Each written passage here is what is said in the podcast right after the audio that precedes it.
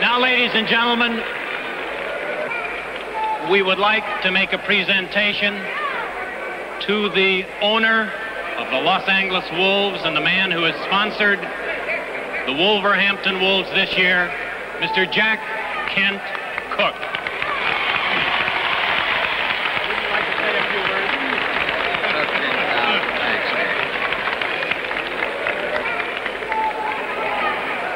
And when we decided to start soccer here in America, I was warned constantly that this is a dull game.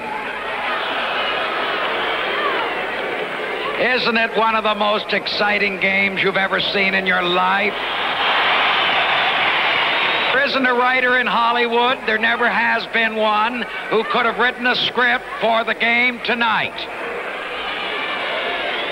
next year, the year after, and all the years to come, we're going to be proudly privileged to bring you wonderful fans, Major League Soccer here in Los Angeles, and thank you so much. And we know all of the United Soccer Association owners share Mr. Cooke's sentiments. They feel privileged to be able to present professional Major League Soccer throughout North America. The spectacular match you've just watched is indicative of the type of soccer you'll see played in the United Soccer Association.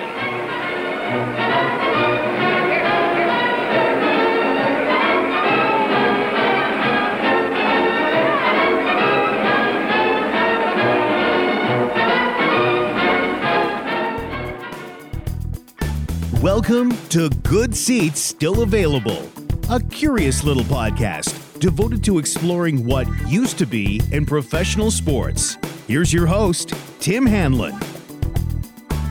All right, friends, how's it going? All right, let's get this going, shall we? It's uh, Tim Hanlon, your congenial host for another fun filled episode of Good Seats Still Available, our curious little podcast journey into what used to be in professional sports. Thank you once again for joining us. Uh, if it's your first time here, welcome. Have a seat wherever you are. Give a listen, and hopefully, we'll uh, entertain you for a little while. And uh, if you've come back for uh, another episode uh, after having heard some others, uh, we can't appreciate your uh, patronage enough for coming back. Thanks for doing so. Today, we're stumbling and rumbling back to soccer, pro soccer, but a very important inflection point for the history of professional soccer in this country. and we take you back through the the time machine, the Wayback Machine, uh, to the mid 1960s when a bunch of things were uh, congealing together uh, to essentially create, seemingly out of thin air, but if you're paying attention, uh, the seeds of, uh, of some true development of what became uh, the first real substantial modern approach and attempt to bring top tier professional soccer to this this here country, the United States. Uh, a couple of things were happening. You had in the early 60s this thing called the International Soccer League, which essentially was an assemblage of top tier, full uh, foreign teams from Europe and South America playing in a tournament, mostly in the New York area, but it expanded a little bit as the uh, as the years went on. But televised, certainly locally, a little bit nationally as well. Uh, an entrepreneur who we'll talk about by the name of Bill Cox uh, he a, a, controversial figure and, and, and one, frankly, of the only people still historically today, still, uh, although he's long gone, banned from the sport of baseball. And we'll talk about why he was such a controversial figure. But he was the guy who was bringing in teams and uh, and drawing great crowds, uh, mostly amongst the ethnic population of top tier soccer talent and and teams and competition in the United States.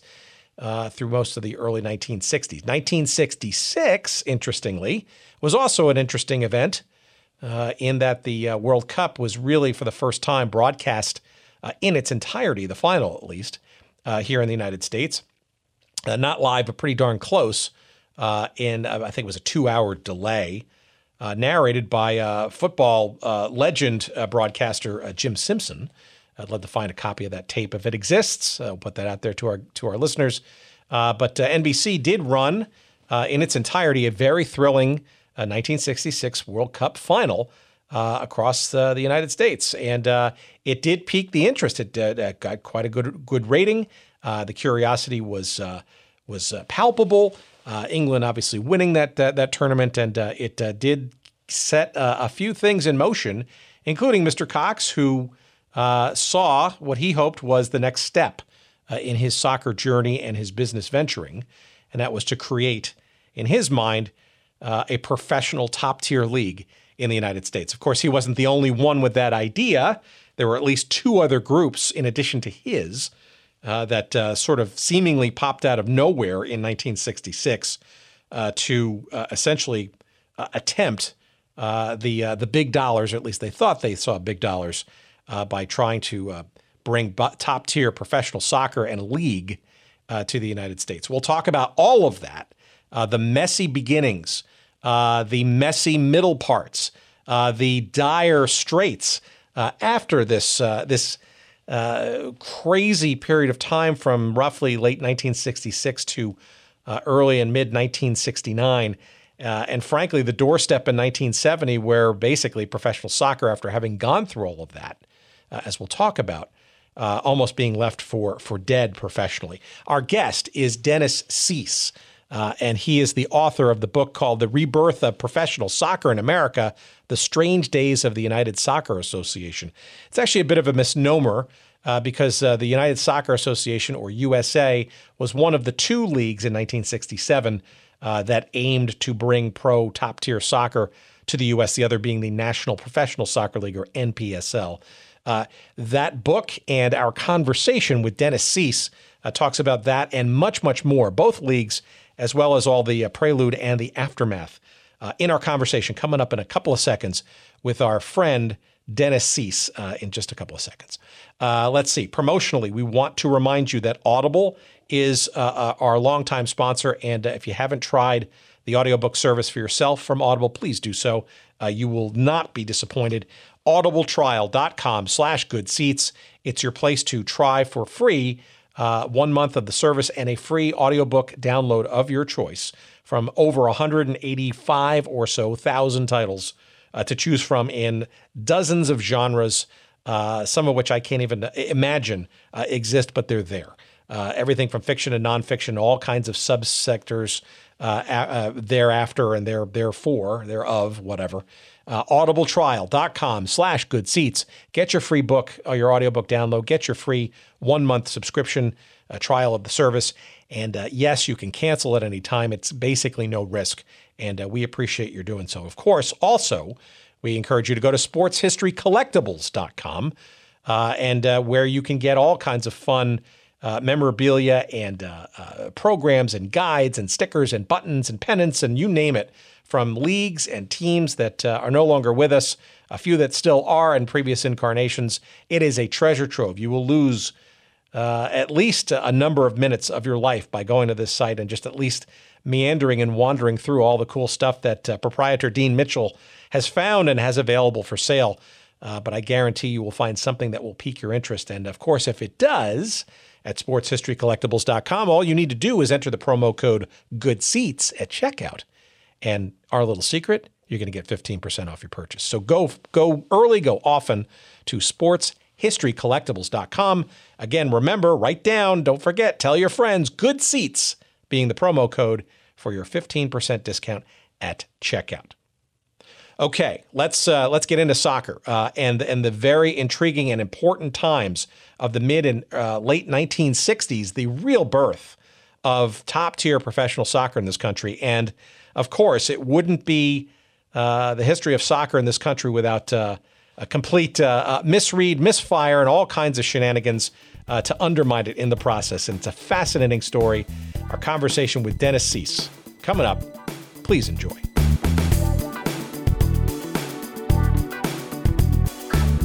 We kind of opened up the Pandora's box with uh, an early episode we had in the spring of last year with Paul Gardner, the esteemed uh, soccer journalist who's been around, frankly, since uh, uh, the uh, even the, the years prior to uh, the birth, I guess, or the rebirth of Major League Division One professional soccer in this country. But before we get to, to all of that, um, how about a little bit of mm-hmm. background about you as an individual, you as a professional, and how you stumbled across this topic, esoteric as it might seem to some of our audience, in the first place? Um, sure. Uh, I well, I'm born in Western Pennsylvania, uh, right outside of Pittsburgh. So American, you know, gridiron football was and still is the biggest game in town there. Um, so soccer, I mean, people started playing it when I was a kid, and I remember the first time I saw someone like, oh, I'm coming back from soccer practice, and we were like, they might as well have been aliens. This was would have been like the early 1980s, so I knew it existed, but it wasn't a big thing in my life until I was working at the University of Pittsburgh uh, around 2006 when the World Cup was going on. And at that point in time, I was in charge of hiring graduate assistants in the library. Um, and I'd hired, uh, I just didn't do it on purpose, but I had a very international team of students working. I had students from Turkey and Russia and, you know, so on and so forth. So when the World Cup was on, it was a big deal to us. We would, you know, we had like these streams going on in, in, in, in our, this little mail room where we would hang out and things like that. And, um, someone told me I, I, Thierry Henry caught my eye, and I and someone said, "Well, hey, he plays for Arsenal," and I said, "Okay." So I started following Arsenal, and I I've really been into um, club football ever since then. Um, I still am one of those suffering human beings known as an Arsenal fan. Uh, and what really led me to this is around 2010 a friend and I, who had also really gotten into uh, club football, the Premier League in particular, we decided to write a blog about um, football in England, but also in Spain. And we called it, you know, the conceit was, oh, look at these silly Americans who don't know anything about this game. And we called it, we don't know it as football. And I started writing a lot about soccer and learning a lot about it, you know, via that process. And one day, I, in 2011, I believe it was, in the spring, Manchester City played Stoke City in the semifinals of the FA Cup that year. And I wanted to write a post. I knew that Stoke was one of the oldest club teams, so I wanted to write a post about Stoke's history. And I stumbled upon a reference to the Cleveland Stokers. And that was the moment where this whole sort of Pandora's box opened right in front of me. And I found out, you know, from, you know, the reference to the name, and then I found out that Gordon Banks – who had, you know, heroically been the keeper for the 1966 World Cup winning team, was on this Stoke City team who became the Cleveland Stokers. And I just couldn't fathom being from Western Pennsylvania and just knowing all the history of Cle- Cleveland Municipal Stadium. I just couldn't fathom these men running around there in the summer of, of 1967 on that pitch. So I just started digging. And I hope that wasn't too long winded, but that's sort of led me into all of this. No, that's great, and um, uh, yeah, I, I, you know, I, I was a, just a mere toddler in, in '67, not even, um, but uh, just uh, knowing what I know of the old Cleveland Municipal Stadium and uh, Cleveland in general, you got to wonder how just how many people were rattling around, and and it, do, it did indeed open up a Pandora's box, I'm sure. Um, so, what then um, uh, convinced you to uh, perhaps, I guess, pursue this as a project? And how did you determine that a book was the best form for such, uh, et cetera? Well, I didn't know. I didn't know that it would ever become a book. It was just something. And you had mentioned, uh, you had asked me about my background. what I do for a living is I am um, a research and instruction librarian right now I work with high school students, but a lot of what's on my resume and a lot of what I was doing, especially at that time, was working in universities. Uh, I was working at American University when I made this discovery about the Cleveland Stokers. So I started going back into their newspaper files. I just thought it was fascinating. I thought it was fun. You know, it was a fun way to kill time. Uh, and I, I, I started with the Stokers, and I noticed that the next year, 1968, uh, Santos had done their summer tour in America, which they were wont to do, and they played the Cleveland Stokers, and they lost. They lost two one on, I, I believe it's two one. It was two one, and there was a near riot in the stands. There was a you know um, a, a poor call on a disallowed goal, apparently according to Santos, and that just blew my mind all over again. Not only was this did this team exist, but here's another legend traipsing through Cleveland, playing a game. And not only did he play a game, that you know the, they lost. That was one of Santos. Like I think they only lost one other match on that tour, and that was a year. I guess that was when you know, obviously that was near Pele's peak, and just on the club level they were nearly unstoppable. And it was just uh, again amazing. Like how did this happen? How how come? Does anyone know about this? And so it just my, my the professional part of me that likes to dig and that's interested in research they just really went hand in hand. So once I started making these discoveries, uh, then I learned about um, Wolf- at that point in time, the Wolverhampton Wanderers were still in the Premier League. So then I found out that they became the Los Angeles Wolves, and it just snowballed, snowballed from there. And what really kicked it off into like the next level is I had I, I had cobbled together some information, and there was a really fantastic blog that I'm sad to say I don't keep up. I haven't kept up with over the past year or so, and I think it might be shutting down. But it's called In Bed with Maradona, and they were very much into sort of the hidden histories of uh, of of world soccer and soccer culture. You know, they weren't interested in transfer rumors. They wanted like stories from like the nooks and crannies of, of the history of the sport. And so I pitched the idea to them, and they said, "Yes, you know, write something up." So I wrote something up that was probably uh, somewhere around 2,000, maybe 3,000 words at the most, uh, just summing up the United Soccer Association, um, which is the league. You know, well, I'm sure we'll get to that. That the Stokers initially played for, and the Wolves.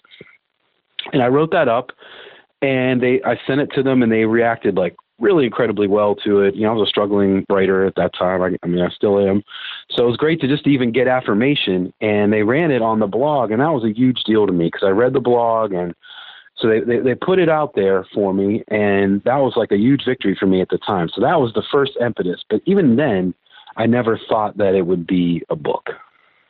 But you did commit to writing as part of your research efforts, right? And At what point did you sort of recognize that uh, that form wise, form factor wise, that the the book was the best way? I mean, I, I suspect that in your research, you probably also discovered uh, maybe not a whole lot, but uh, video snippets and maybe some audio and some other sort of media, so to speak, uh, in the mix. Uh, when did you sort of make the determination that uh, publishing this thing for um, for others to read would be would be desirable?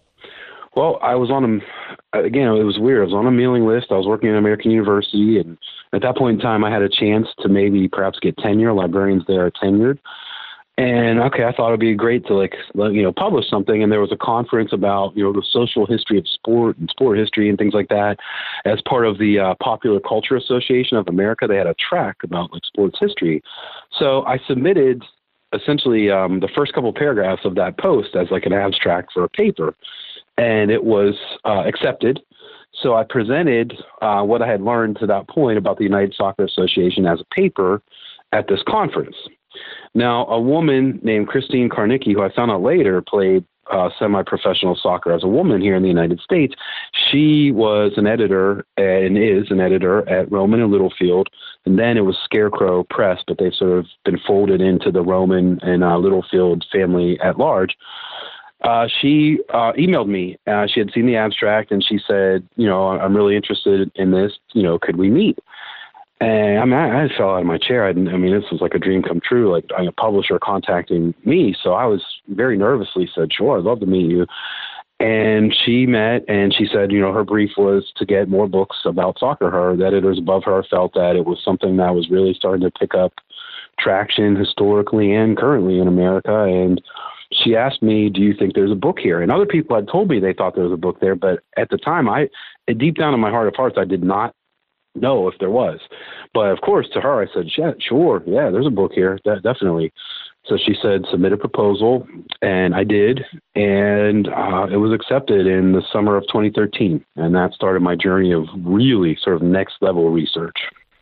All right. Well, let's so get into that journey. Um, so obviously, you want to begin at the beginning, right? So, so what are the seeds of of this, right? Because the, uh, the Wolves and the Stokers or the uh, Stoke City, you know, they, they, didn't just show up magically in 1967 uh, with uh, you know just intent, right? Uh, I, there there are obviously seeds of why these two, uh, almost or actually three to begin with, right? professional organizations mm-hmm. coalesced in in the year of 1967 to actually uh, give a shot in the arm to uh, professional soccer in this country. But maybe you want to take our audience back to sort of some of the seeds of of what the prelude was to um, to this uh, somewhat bizarre and astonishing uh, events, a series of events in 1967, seemingly out of nowhere. Yeah, sure. I, I would say the um, from what I can tell is the real impetus for this sort of like as you say bizarre sort of outburst in 1967 was I would I would trace back to 1960 uh, with a gentleman uh, named uh, he was known as Bill but William D Cox and he is I'm sure he is someone who you could do a few different podcasts on because he's just a really interesting sort of figure, shadowy figure in the periphery of American sports. He had owned the Philadelphia Phillies briefly in the early 40s, and he got he ran afoul of uh, Commissioner Kennesaw Mountain Landis, uh, accusations of gambling and things like that. So he was drummed out of Major League Baseball, and is still one of the few people who has ever sort of banned from baseball for life. So he became he was a wealthy sort of you know well-to-do man, Yale baseball player.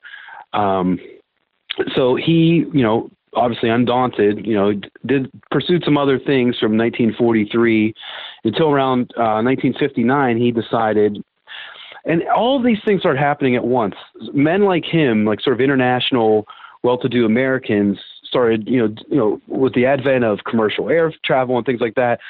It started to become very global for men of means, uh, and they started to travel and notice what is this? What is what is? Why are there hundred thousand people in in this stadium in, in Rio? Why is why is this AC Milan thing? Why are there people jammed to the rafters? Fifty thousand people in this stadium, and they start to notice that this is a big thing. Like it, it hasn't really touched our country to this level yet in terms of like commerce, but this is something uh, worldwide that we should probably be taking a look at and could probably make money off of. Now, what made him unique is that he actually was a fan of the game. So what he started in 1960 in New York City was he called the International Soccer League. And one of his beliefs was that Americans didn't take to the game as uh, folks did otherwhere in other places around the globe because they hadn't seen it played at the highest level they didn't get regular exposure to the Real Madrids and AC Milans and, and whoever, the Manchester Uniteds. So if he could showcase the top qualities from around Europe and South America, and then eventually somehow sort of knit an American team together on the fly, that then he could prove that soccer could really succeed commercially uh, and economically in the United States. So he started this league called the International Soccer League in 1960, and they started a tournament, and they had teams from um, from the areas I just mentioned, South America and Europe, come over and play uh, a tournament in New York City. And that first initial tournament was won by, uh, and I'm going to probably pronounce their name wrong, but a team in Brazil called Bangu uh, B A N G U. And as far as I know, and as much as research I've done on, I'm by no means uh, an expert on Brazilian uh, soccer.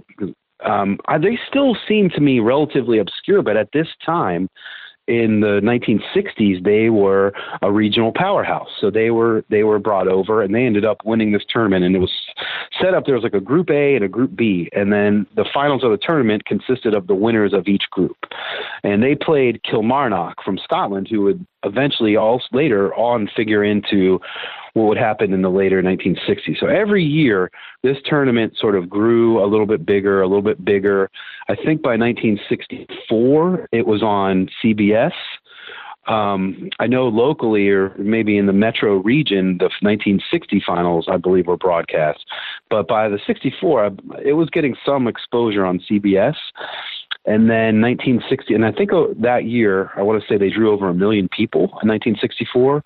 And in 1965, they tried to expand it to other cities. They they were looking at Montreal, um, but it had grown outgrown New York somewhat. And then all of a sudden, um, they were financially insolvent.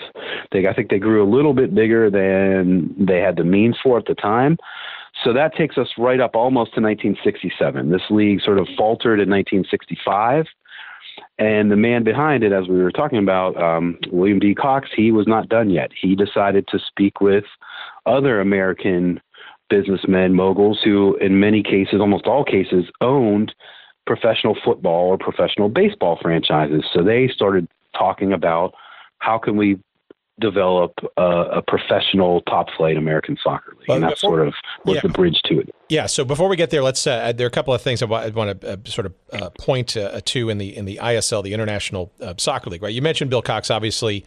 The only, one of the only people still, and obviously he's been long gone now for some time, but uh, banned from baseball. He was caught basically betting on his Philadelphia Phillies franchise after he had fired yes. his manager uh, and the manager then uh, sort of turned around and accused him of, of betting. And, and um, that's, uh, you know, but uh, an odd sort of soul to be sort of the, uh, in some respects, patron, patron saint of the early days of the reinvention of professional soccer. I, I, I urge our listeners to, if you haven't listened to it, uh, to go to um, and find our episode number six back from April of uh, 2017 with uh, Paul Gardner, uh, who gives us a couple of uh, uh, interesting little anecdotes about about Mr. Cox, about the ISL, about sort of the the early days and sort of the the uniquenesses of this. I, it's it's my understanding though. Um, that, uh, like, like you sort of hinted at, that most of this was largely New York City centric, at least in the first couple of years, uh, and in particular the mm, perhaps uh,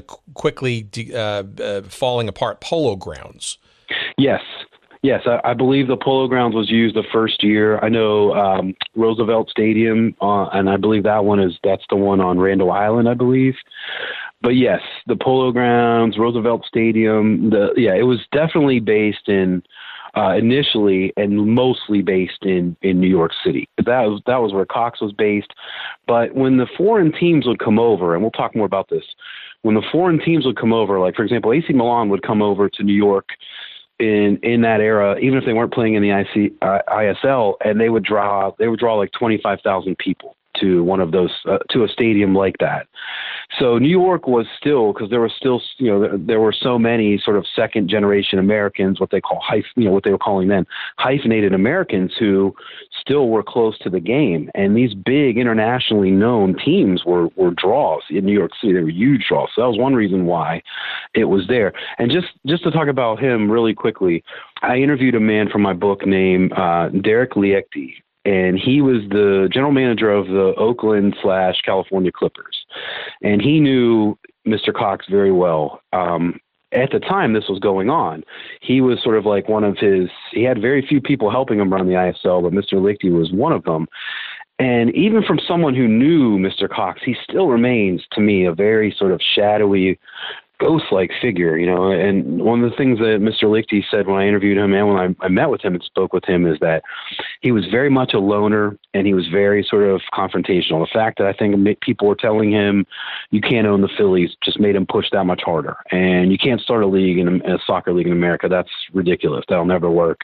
He pushed and pushed. So he definitely seems like a fascinating man, which I wish I could do more research on. Sorry, I don't want to get too far off track. No, I think it's great. I I, I agree, and I think uh, with uh, so and there are some interesting little things that are still out there that uh, I you know uh, I don't think have been really discovered. So, for example, I was able to in my little research in 1962 at least I saw uh, somebody posted uh, years ago an image from what was apparently the entire tournament. being covered on local television in New York, WPIX TV, currently now now owned by Tribune Media. You wonder in the vaults mm-hmm. there if some of those games uh, are available. You mentioned in 1964, uh, CBS indeed broadcast uh, apparently parts uh, or a part of the Cup final, and it's my understanding that uh, Jack Whitaker, uh, well-known and legendary broadcaster for CBS Sports over the years, who actually was part of, of the announcing team when we'll talk about in a few year, minutes in the years to come when the leagues were getting started professionally again, and is actually still with us. Mm-hmm. He's actually somebody I'm, I'm trying to pursue uh, for a conversation. I hear he's uh, uh quite lucid and, and very uh, uh, gregarious in conversation. And and you know, talk about you know wow. CBS, right? They're, they're, you know CBS was, as we'll talk about, was instrumental in in the early part of of televising this sport in '67 and '68. But I'll be damned if anybody can find any video from that. and you got to think people like Jack Whitaker and maybe a few others might have some idea, maybe where a shard or two of that uh, that that video might actually exist. Yeah, that that would be incredible. I I do hope you get to speak with him. Every I feel like I don't know who has it or what, but every now and then I feel like little dribs and drabs of it appear on YouTube sort of mysteriously. Like you could see a little bit of the 1967 United Soccer Association final match between the uh, the Wolves and the Washington Whips, for example, and there's a tiny, tiny bit of footage of the Oakland Clippers playing the um, Dynamo Kiev, and you know things like that. But the ISL matches, and I you had, I appreciate you sending me a link in, in preparation for this. I hadn't I hadn't seen that before, so that would be fantastic if that stuff would ever come to light, if it you know if it exists. Well, let's get to 1965 because it's kind of a, a crucial sort of setup because um, it also is a bit of a hint too because uh, you know, while the financial issues and, you know, obviously Cox was not able to sort of um, uh, I guess, continue with this concept. Obviously, his interest in professional soccer as a thing in the United States uh, was not lost, right? He was still very much interested, but is also the beginnings of what would become a much more um, pronounced uh, confrontation, shall we say, with this thing called the United States Soccer Football Association, what is now kind of known as United States Soccer Federation. Uh, but for those who are sort of uh, uh, uncertain or unknowledgeable about the sport of soccer, it is essentially the uh, United States' uh, official representation of oversight for the uh, the sport of soccer in relation to the international governing body called FIFA. Um, do you mind me want to Yes. talk about a couple of little nits that were starting to begin there as Cox was trying to take this tournament to the next level and and maybe was you, you call rebuffed by the governing body here in the states? I I would say rebuffed my yeah that that's it that you could depict it as that. And and again I feel like it just comes down to he was sort of tarred uh, with this um, you know by being banned from baseball I think he was viewed very skeptically. And and as I said people that know him said he was sort of you know, he was confrontational in some ways. So I think he was always ready for a battle. And what I found underlying everything not well, almost everything in these sort of battles was the rights to have foreign teams come and play in the United States because in this era, in this era, excuse me, that was where the money was. That was the draw. To have to be able to host, have Santos come in or or AC Milan or whoever it was. That was where money was to be made, and I think that he just did not want to deal with them because essentially what they would do is, and they were a very small organization, and if you look throughout their history, again, that can be a whole other podcast the leadership has often been characterized as sort of short sighted and poor from this organization. And you can trace back at parts, parts in their history and sort of see these patterns of poor decision making and, I mean, frankly, incompetence. And I think what was probably going on is that they wanted more, and they wanted probably more and more uh, percentage of the gate or sort of um, I'm trying to think of what you would term the fee to let Cox keep bringing these teams over. They basically for FIFA to be okay with it, they would have to lend their imprimatur, you know, they would have to lend their emblem to it. And I think he and they probably just got tired of dealing with each, dealing with each other. And he, you know, there I'm sure money was involved there. So I think he was probably trying to circumvent them at his earliest possible um, you know, at, at every sort of juncture to probably try and get around them. And that's the other thing, too, that you'll see running through this story.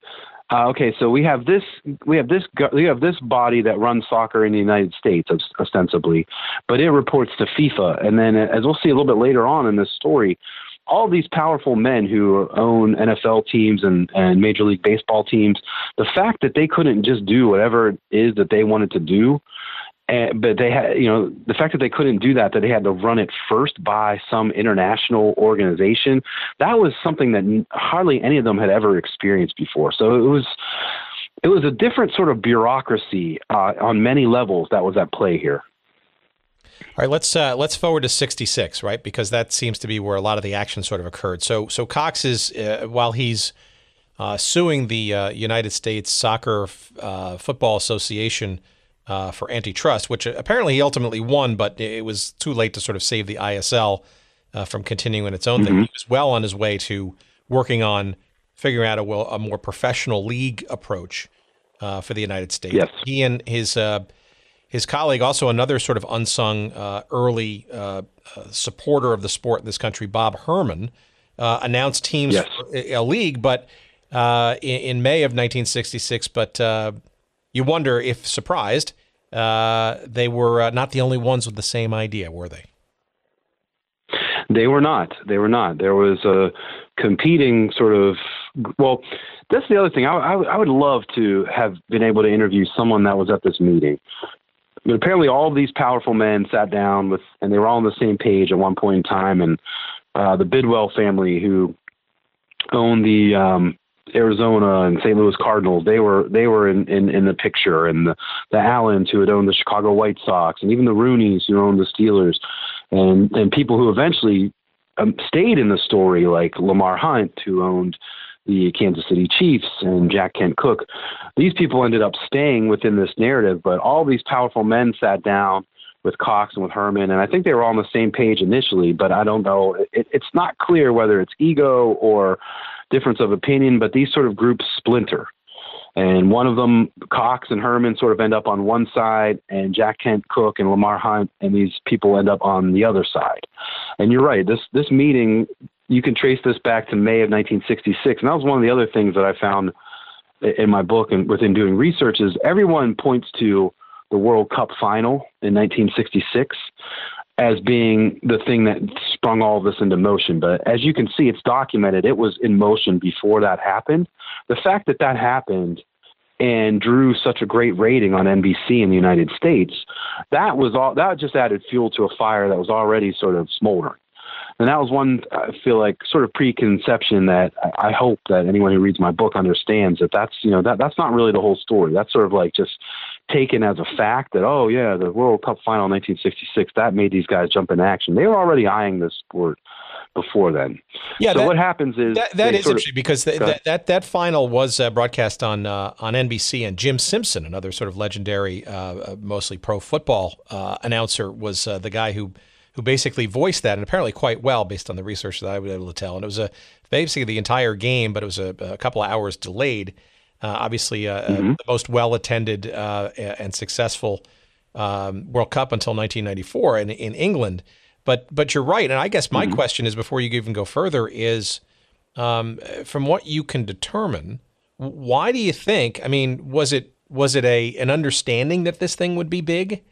uh, and make a make a, a, a powerful sort of televised sort of statement in, in the later part of the year, or were there other things in motion to? I mean, look, in essence, I think it's important to remember if you, you're going from zero or maybe half of a professional organization of soccer, that is the American Soccer League, which has had its own sort of tortured or torturous history in terms of amateurism versus professionalism and uh, ethnicities and all mm-hmm. those kinds of things, but you know, the the the governing body in the United States was like I think only two people as a professional office, right?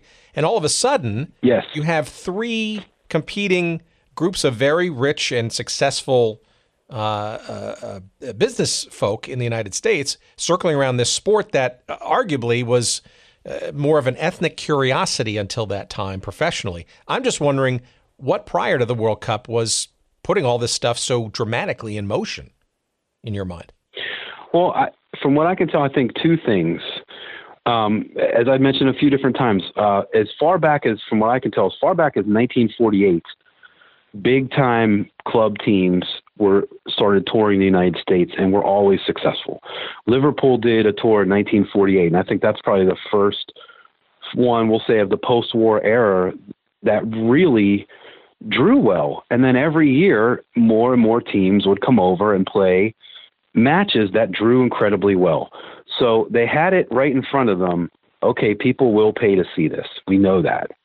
And we also know from being, you know, international businessmen that wherever we go outside of this country, this game is massive. People love it. People will line up around the block to come in a stadium and watch this. So we know something's here. We know how to market things. This is just another thing. So as soon as we get it running, boom, it's going to be just like basketball or hockey or whatever, sort of like the next sort of on the second tier of American sport. And that was the other thing. They had just in the 60s, at this time, they were just expanding uh, Major League Baseball to the West Coast. They had just got the Los Angeles Lakers, you know, for the National Basketball Association. There was expansion in the National Hockey League. So they were basically sort of maxed out. They had run out of, con- uh, you know, uh, literally run out of you know landmass in America and run out of sports.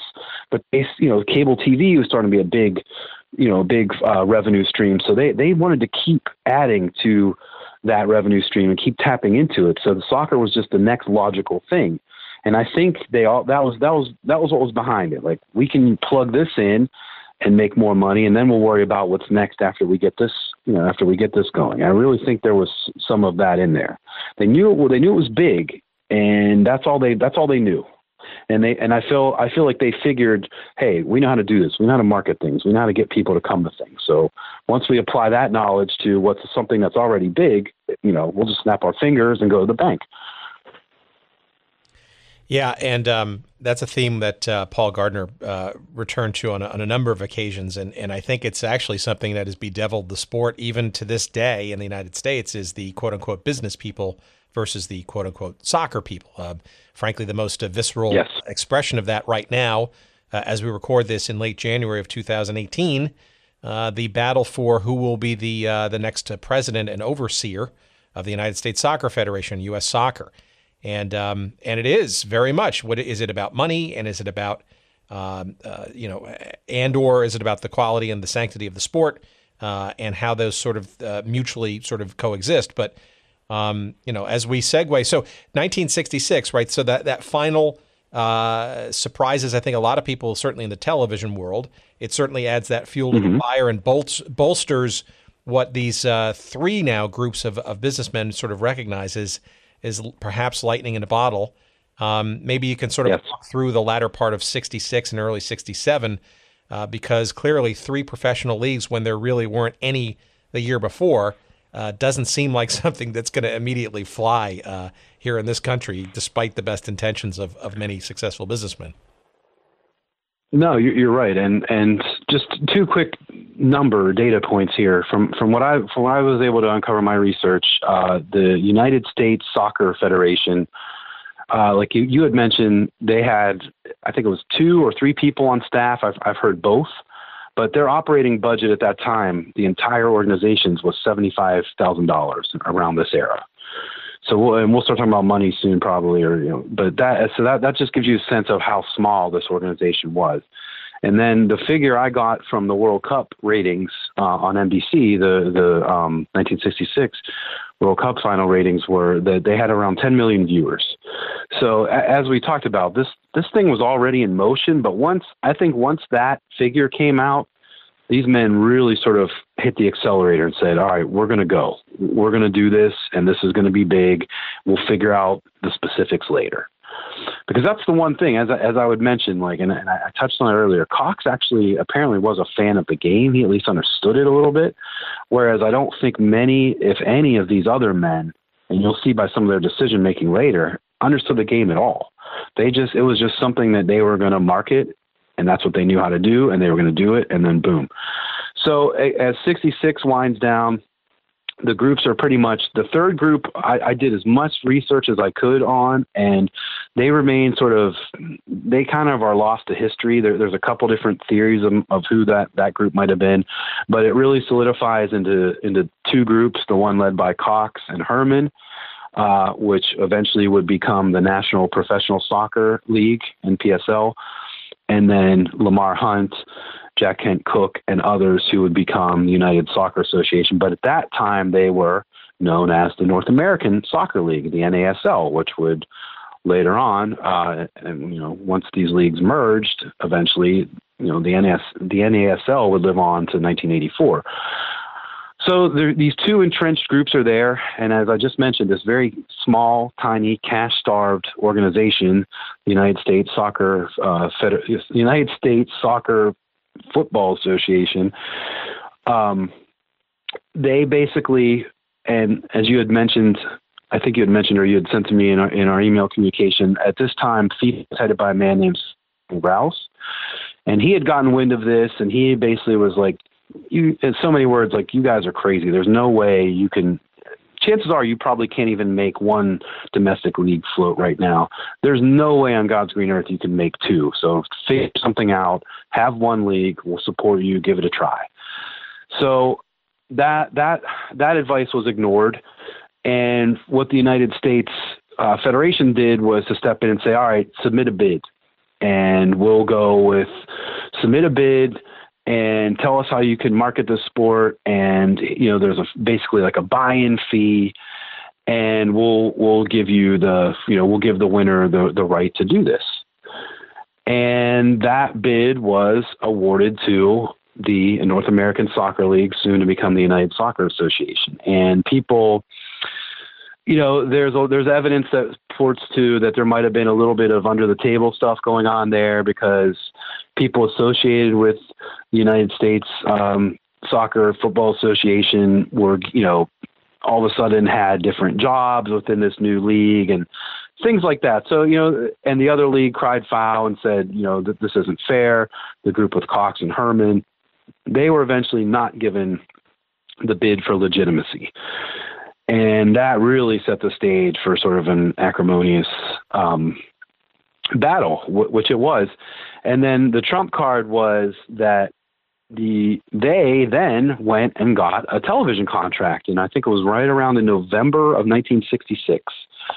Uh, they were able to sort of one up uh, the N- the NASL. Um, the NASL was basically given a sanction to operate as the you know sanctioned professional soccer league in the United States, beginning in 1968, actually initially. But the NPSL was then able to go to CBS and get a television contract to start in the spring of 1967. So there we have two leagues. There, you know, uh, that should have been a whole. We have one that's sanctioned, one that's not sanctioned and labeled rogue, a word that comes up in this narrative throughout the United States soccer history. But they're the ones that people can turn on their televisions and, and see. So when I discovered that fact initially too, I was blown, almost more blown away than I was to find out that Gordon Banks was playing in Municipal Bank Stadium in Cleveland in 1967. I mean, it's there's just so many parts of this story that are just so bizarre and hard to believe. Well, it's it's interesting. It, it seems to me almost that because Cox understood from his years of running and and, uh, and importing uh, full fledged international soccer teams and, and, and the tournament that he ran in, in the ISL, it almost feels like he had a little bit of a, an edge in terms of at least understanding uh, some of the issues and the intricacies of the sport um, you know, so in essence, what you're describing, I, I, think it's actually important to actually step back for a second because, uh, however, the United States Soccer Football Association uh, got hip, they certainly did. Actually, having gone from, you know, uh, uh that sort of small, paltry operating budget. I mean, I think it's important to remember that the American Soccer League, again, that sort of uh, quasi-professional and, and, and, long-standing league in uh, in this country was essentially the only professional kind of expression in the United States. Uh, they were only paying twenty five dollars, mm-hmm. right? Not, not thousand, but twenty five bucks a year for its official yes. sanction as being the pro league in the United States. And then, you know, in nineteen yes, that's correct. Because, because of all this interest, the federation basically said, okay, we there op- there's opportunity here if, if all these entities and all these very rich and powerful businessmen are coming to us. Um, it's my understanding that they basically put some contractual things on the table in order to win or to award that that uh, that official sanction, including uh, uh, wanting four percent of the gate receipts of all the games, uh, ten percent of all the yeah. television money, and a, a, franchise fee. I think it was around twenty five k per for each team. And I think the the reaction was Cox and his group kind of balked at it, right? But the uh, they did right. They but did. Jack Cooke's group kind of said, "All right, well, if that's what it's going to take." Um, you know, this it's a small price to pay. And then, you know, it seems like that Cox and his group kind of countered with, all right, well, you're going to announce for 68. Let's we'll have our television deal and we're going to start in 67. So it seems very tit for tat. Um, and it's it's just it, interesting it, how all these things come together uh, and sort of make this story in, incredible as it might be, where two professional leagues are going to compete with each other.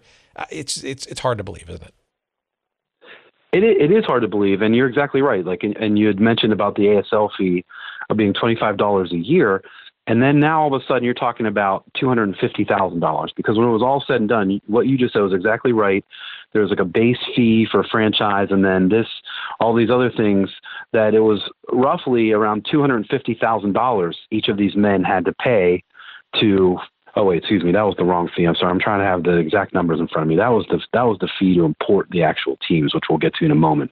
But yes, it was it went up. The money went up exponentially. It went from twenty five dollars to to license ASL games to twenty five thousand dollars plus five percent of television revenue and et cetera, et cetera, et cetera. And you're right. And the men of the NPSL balked at that and said, no way, we're not going to do that. So it was easy to award the sanction to the other the other group and then also, you're right that they knew that they, you know, they could trump them with two ways. Number one, the television was the big trump card. And from what I understood, uh, from what I've been able to uncover, the United, the, the NASL slash USA were offered a similar contract from CBS, but CBS had language in it that they can only they would only do one match a week, and it was on their terms or this or that. And the United it was probably sour grapes, but United Soccer Association men were on record later saying, "Oh, that that that TV contract is is garbage, and we're we're going to get rid of that. We didn't want it. We turned it down." But meanwhile, they were all seething inside. I mean, it was actually very well played. You're right. It was tit for tat, chess, however way you want to say it. But the NPSL not only did it get the contract, but it said, "Well, yeah, we're going to be ready to play in the spring." And then those men went out and started actually putting teams together.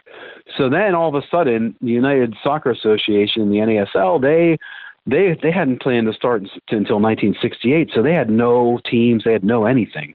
So then they had to decide, okay, we can't let this other team, we obviously we can't let this other league start play a year ahead of us and be on TV. There, there's we'll be dead in the water.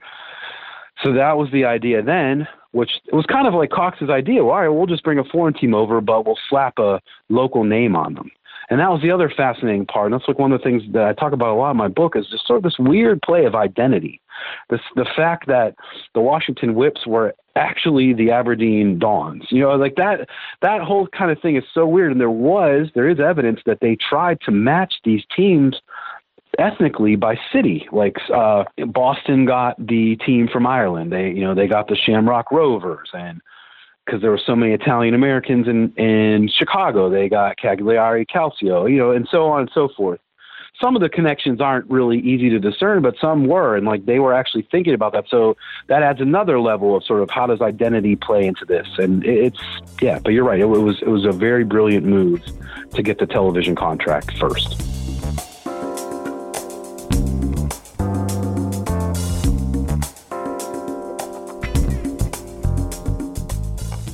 All right, just when it was getting interesting, let's uh, let's bring this uh, to a grinding halt, shall we?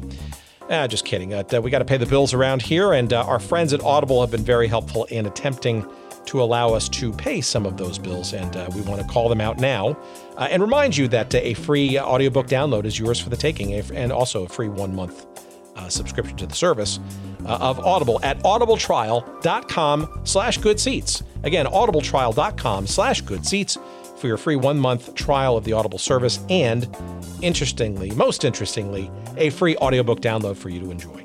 180,000 titles and growing uh, every day to choose from, and there's uh, absolutely no excuse to not find at least one title amongst that uh, cavernous uh, selection uh, available to you that uh, you won't find to be enjoyable and and good for the soul, including a couple of books that might be interesting to our audience. And yes, some new ones, frankly uh, that I'm finally listening to. One that I'm listening to right now uh, is by Carson Cunningham. It's narrated by Paul Bamer, and it's called Underbelly Hoops Adventures in the CBA, aka the Crazy Basketball Association, which is really, of course, about uh, the Continental Basketball Association, which for many years uh, was sort of this ragtag minor league. Uh, of the NBA, and that's it's a book I'm about two chapters into right now, and hopefully maybe a guest will get uh, for a future episode. Also, uh, in my queue, next up uh, is another guest that I'd like to get. Uh, and her book that she wrote is also uh, narrated by her. Her name is Jeannie Buss. And of course, Jeannie is the uh, daughter of Jerry Buss, of course, the wildly successful founder of the Los Angeles Lakers and the LA Forum. And Jeannie is, is clearly today the brains behind the Los Angeles Lakers today. Uh, she and her brothers were uh, active, of course, in things like, along with her father, uh, World Team Tennis, uh, the Major Indoor Soccer League with the LA Lasers, all kinds of stuff. So uh, her book is next on my list. That's called Laker Girl, and that too is available on Audible. And again, it's one of the uh, the many thousands of titles that you can choose from when you go to audibletrial.com slash good seats. And again, you too can get your free audiobook download to give it a try, perhaps one of those two, or perhaps one of the other 180,000 titles uh, available to you as well. Uh, give it a try, audibletrial.com slash good seats. Thanks for listening, and back to our conversation.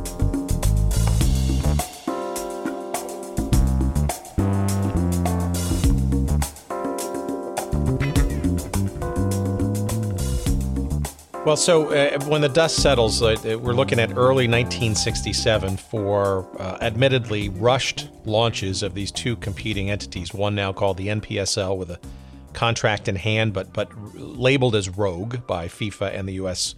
Uh, Federation. Yes. And the Uni- and the newly renamed uh, United Soccer Association, which um, you know uh, has the official charter from FIFA and and the Federation in the United States, uh, mm-hmm. yet has um, now had their uh, their timetable been uh, moved up for by a year.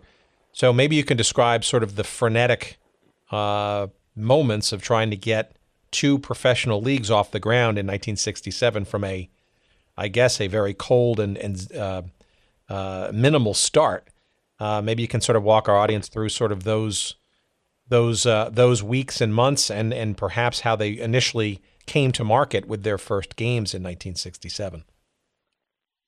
Uh, yeah, and, again, you you you'll see too the evidence that the the the FIFA sanction was important for many reasons, but it was mostly important to be able to bring in other international teams because one of the first things that the United Soccer Association did with their sanction was to arrange uh, a series of uh, like four or five exhibition matches to get people in their biggest cities excited about this new league that was going to play there. So, for example, Liverpool played in Los Angeles. Real Madrid, played West Ham United in the Astrodome. Um, Athletic Bilbao played Red Star Belgrade in, in Belgrade in Comiskey Park. So that right away, they, that was a revenue stream that they were going to hit right away, and they did, which shows its importance. Um, so what happened in October? Once the the uh, late October, early November, once the NPSL was awarded the television contract, all of those people went into overdrive assembling actual teams, and they were a mix of sort of probably semi-pros, um, pros from Europe who you know were probably at the end of their careers, um, players from under scouted at that time areas like you know uh, Central America, the, uh, the islands, places like that. Probably the the Baltimore Bays, since I had access to the Baltimore Sun's archive, and I use them as the examples, uh, sort of. I use them to sort of tell the story of the NPSL in my book.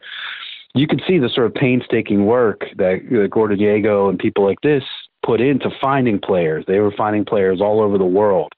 They were able to find players from Israel. They were able to find players from uh, Jamaica. You know, I mean, they really set about building teams. It was really interesting. Uh, the United States Soccer Association, it was nothing I could imagine. I mean, it was basically just cold panic. Like, what are we going to do? There's no way we're going to be able to put teams together.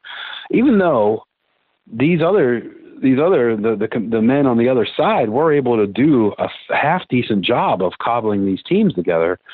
Um, the United States Soccer Association just said, "All right, well, you know what? We'll just import teams uh, to sort of get our get you know." We'll import teams. We'll have them play under the the franchise names that we're going to trot out there, and then we'll build the teams behind the scenes while these teams play for this first summer. So there was definitely some panic, but once they figured that out, I think they probably felt like pretty assured, you know, that it was going to work out. You know, they they got some pretty good teams. They got a bunch of teams from England. They got Sunderland. They got Stoke. They got Wolves. They got a bunch of teams from Scotland. Scotland's league at that point in time was really powerful. Uh, as a matter of fact, Celtic had just won the. They were the first team from the UK to win the uh, the European Championship, now the Champions League trophy. Which, when I discovered that, I I was amazed. I had no idea they were the first team to win it. They had, you know, from the from the United Kingdom, they had won it before Manchester United or anybody else. So they they picked two or three different teams from that league, like Aberdeen and Hibernian. So these teams were playing they were sparring with European champions. So I mean, you know, these these are some you know pretty well known teams, and then they got teams from South America.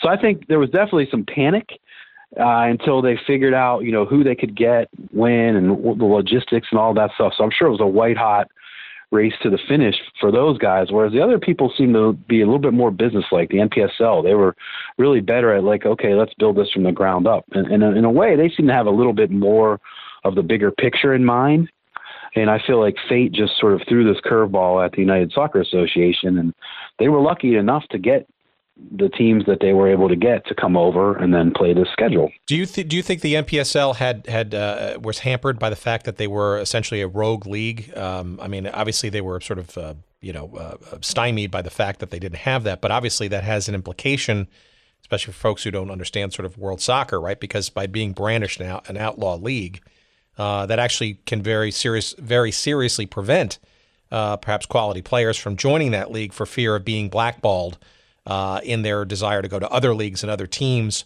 uh, worldwide under FIFA control. Um, it seems like they yes. settled for younger, unproven players and maybe older players who didn't have much sort of transfer value going forward. But uh, you got to think it did stymie a bit of, of at least getting some quality players into the NPSL so quickly. Oh, it, it definitely did. That that's a great point. It definitely did. There was uh, I found a I found a UPI article quoting the uh, one of the heads of the um, football association in England threatening players not to play for the road, you know, not to play, that there'd be punitive actions taken if if people went actually went over and played. So Phil Woosnam talked about that actually. Um, he was sort of at the end of his career, so I don't think he cared. Uh, but yeah, it that's it definitely impacted players from England for sure because they were they were sort of given some chin music like right off the bat, like don't do this or you'll you'll be punished. So the only people willing to sort of try their luck, I think, were people who probably didn't have much of a future there anyway, that were sort of marginal talents, or people like Woosnam that had played already for Aston Villa and all of these teams and were sort of at the end of their careers. So yeah, that's that's definitely a great point. And when you look at the rosters of some of these NPSL teams, a lot of them are like you know um, players from the developing world. Who, who, you know, I don't, I don't know what the scouting pipelines were at that time from some of the bigger European clubs, but it seemed like not only were they from the developing world, but they were from places that really weren't, you know, talent, you know, pipe. They weren't established um, pipelines for talent at the time, and then there were men from like South America or you know elsewhere in Europe who were sort of at the end of their careers and they've you know they just wanted to keep playing and they had nothing to lose and they weren't worried about you know being labeled rogue. But that definitely figured into it for sure. But the NPSL was the first one really to come out of the gates, right? They, their their season started in um, uh, in April of '67. Uh, obviously, the first uh, televised yes. broadcast uh, on CBS nationwide. Uh, maybe you want to give Mm-hmm. uh, our audience a bit of a, a sense of how how the NPSL sort of came onto the scene and, and what their initial few weeks and months were before the USA even got their uh, their chance to debut. Yeah, sure. Their their first match was I want to say I don't have it right in front of me. I want to say it was over, it was definitely in early April. I want to say like around April seventh, Yeah, somewhere around there. April 16th, 1967, the Atlanta Chiefs and the Baltimore Bays in Baltimore at uh, the old Memorial Stadium.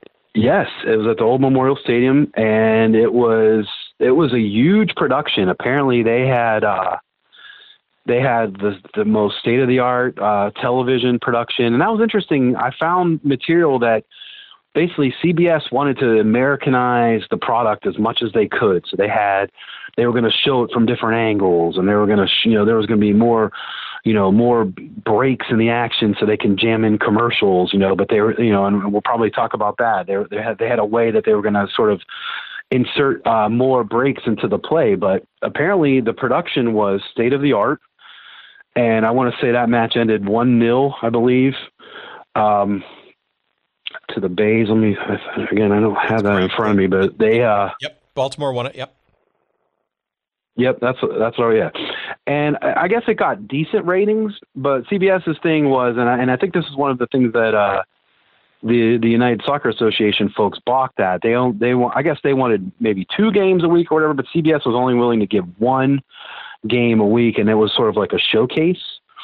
So then um, one of the next games uh, featured uh, this. I don't know if you want me to jump ahead to that, but one of the next games really featured something in a, in a way nefarious. Uh, as I'd mentioned, they, there, there's there's newspaper clippings and research that I've encountered that CBS really sort of wanted to make this product as palatable as possible for Americans. So we, you know, we had state of the art television setups in in in um, in, this, in in the stadium, and there were going to be ways that they can have the referees sort of slow play down so that they can add in commercials because people don't know things like the the two minute warning in the NFL and the National Football League that was inserted just to have commercials. It, it, it's it was never a, a feature of the game. It's not a necessary feature of the game. So keep with that in mind. They were trying to find ways for the referees to sort of add unnatural stoppages to to um, to the flow of a soccer match, which, which we all know it just plays continuously. So one of the things that they would do is they would they literally had the referees wired up with these sort of like electronic boxes and they would get signals from the production booth. I mean, the production booth was really calling the shots uh, above all else, above the managers, above the referees, and they would sort of send the referees like a little message uh, saying, "Okay, let's have a how about a stoppage here." And a referee then might blow a whistle if someone like you know someone got tackled, and they were a little bit slow to get up, they might blow a whistle, and then they would, they would try and slide in a commercial. And this really sort of got this really got scary. It was either the second or third broadcast. So there were the the United Soccer Association started on April 28th. So it wasn't like they had very much window to just sort of stake their claim. They probably had two or three nationally televised matches at most before their competition started. But their competition you weren't going to see unless you were in that city and you can pay um, uh, to go see a ticket, or excuse me, to pay for a ticket.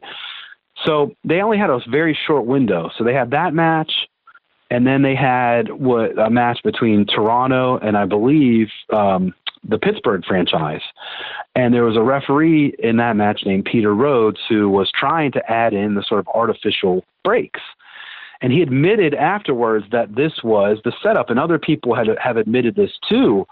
But then the league came out right away and sort of said, no, that's not true. And it became this big controversy. Um, it became like this really uh, strange event in a series and a summer full of strange events. So I don't think that they had a really, I don't think they had a, a massive window to, to go back to your original question to sort of show off their product before their competitors started. But apparently, they, you know, the broadcast was the best you could do at the time. But I think again, this shows that the men behind it didn't know as much about soccer as they maybe could have or should have. Because I don't think they were. I think they were trying to sort of alter it in certain ways that didn't work. Yeah. So the uh, the, the the note on Peter Rhodes, uh, and, that it does come out in I think a year later uh, in some articles. In particular, I think there was an article in '68 at uh, in Sports Illustrated penned by uh, the color commentator for those CBS broadcasts, Jack Whitaker, doing the play-by-play, but a uh, former player from Northern Ireland named Danny Blanchflower, who, uh, according to all evidence that I've seen, was shall we say not shy about. his calling it like he saw the quality of play, that is, not so high quality of play, uh, on those broadcasts. That's correct. It, it doesn't seem like CBS appreciated uh, his, uh, shall we say, more than honest uh, commentary. But uh, you know, uh, he, the quality of play was, you know, as as any early stage league with a a, a quick assemblage of players that have never played with each other before, was not all that mm-hmm. great, was it? No, it, it wasn't. But it was.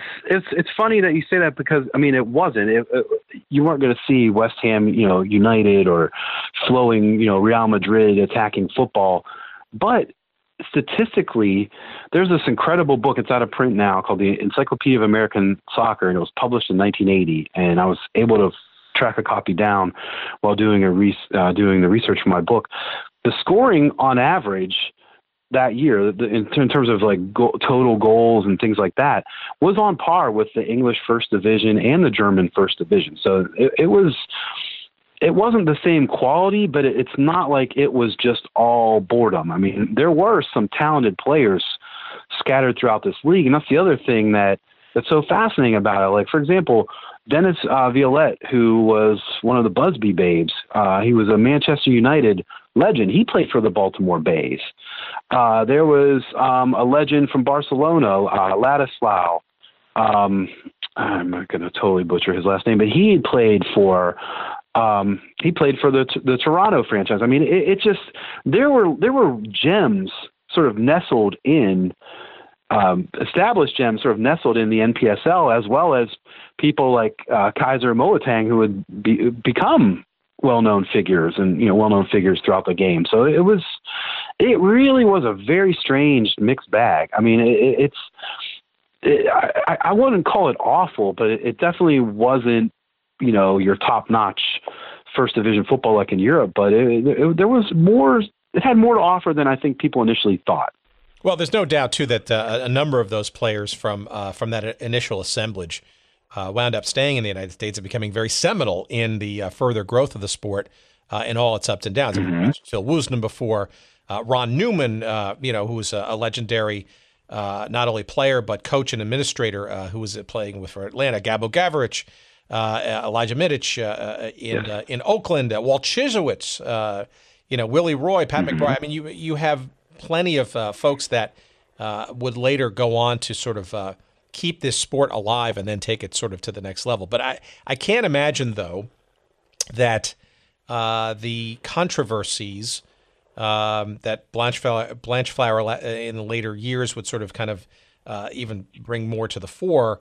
Uh, the NPSL not necessarily uh, getting off to a, a, a, a tremendous start when uh, refereeing was questioned, shall we say, or, or some of the production shenanigans, right? It's kind of a, you say it's a mixed yes. bag, right? I mean, the fact that CBS, right, nationally broadcasting games, I mean, that's like gold, right, to any fledgling professional league mm-hmm. then and now.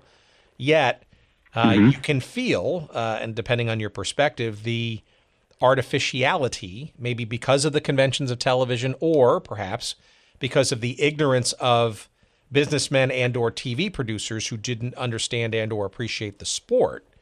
Uh, that you mm-hmm. know, kind of, you know, for every step forward, there's a step back, and you know, when you're trying to nurture something that's relatively new to the American populace, uh, these sort of hints of negativity uh, probably didn't uh, didn't help the process. And I guess by extension, the USA uh, when they started a few weeks later uh, as well. But uh, maybe you can kind of get into the USA and its start uh, in the midst of and despite the NPSL's uh, interesting stumbles in the beginning.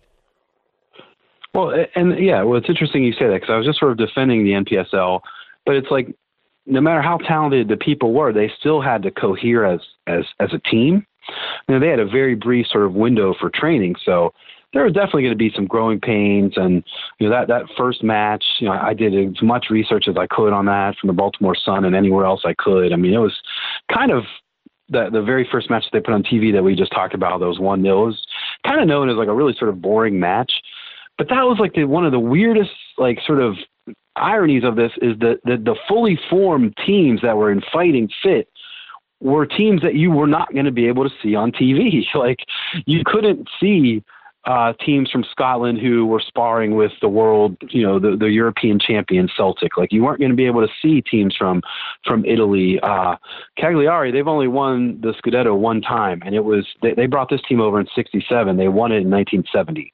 So I mean, that that's what was just so so crazy about it is if you're trying to get viewers, you're sort of showing. Um, you're, you're stuck with with the NPSL how it turned out sort of an unfinished product, a product that was sort of emerging, you know, maybe not the best quality of play while these people figured out how to play with each other.